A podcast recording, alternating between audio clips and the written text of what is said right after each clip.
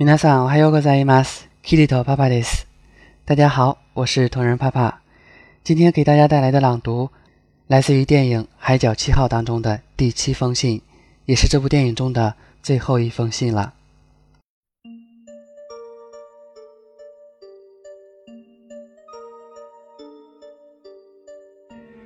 とも子、無事に上陸したよ。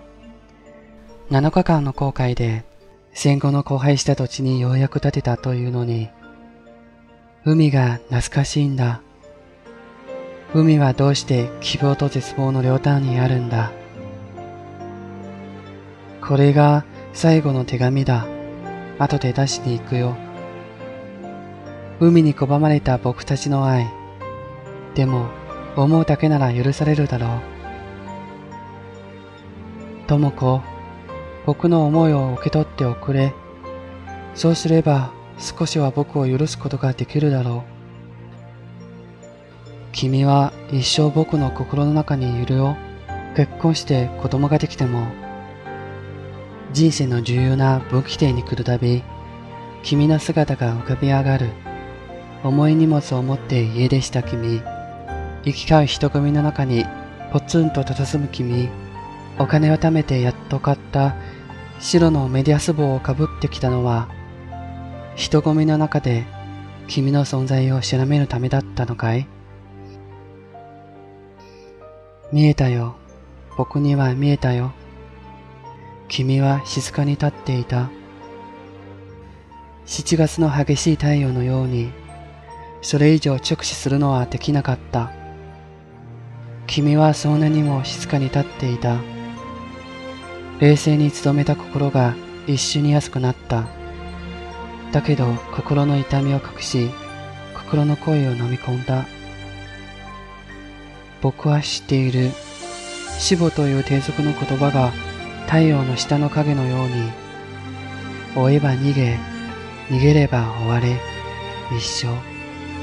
智子、自分のやましさを最後の手紙に書いたよ。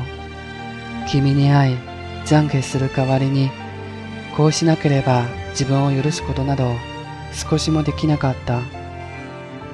君を忘れたふりをしよう。僕たちの思い出が渡り鳥のように飛び去ったと思い込もう。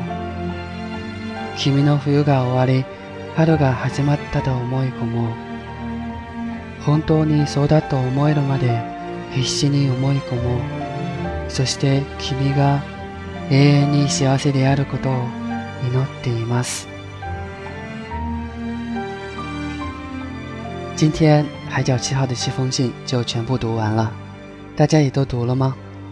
电影《海角七号》于2008年在中国台湾上映，上映后很快成为一部现象级电影，迄今为止仍然是台湾地区华语电影票房最高纪录保持者。尤其是影片中的七封情书，打动了无数人。 依稀记得我初学日语，有一段时间，很多人都会把这七封信作为必读的朗读材料，我也不例外。我读了很多年的日语，到现在依然对自己的朗读不太满意。这是我决定做这个美文共读专辑的初衷，希望自己不要放弃曾经钟爱的日语朗读，也希望把这种情感传达给正在听节目的你们。而在决定做这个节目后，第一个想读的就是《海角七号》里的信。而除了信本身的内容让人感动之外，背景音乐《一九四五》也是我特别喜欢的。文字和音乐都是能够寄托和表达情感的很好的媒介，它们在一起时更会迸发出耀眼的光辉。所以今天我不再把背景音乐切断，大家和我一起慢慢听一下这首优美的曲子吧。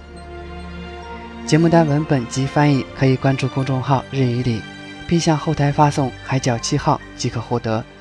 如果你想跟我聊一聊或者学习日语，也可以向后台发送“好友”与我取得联络。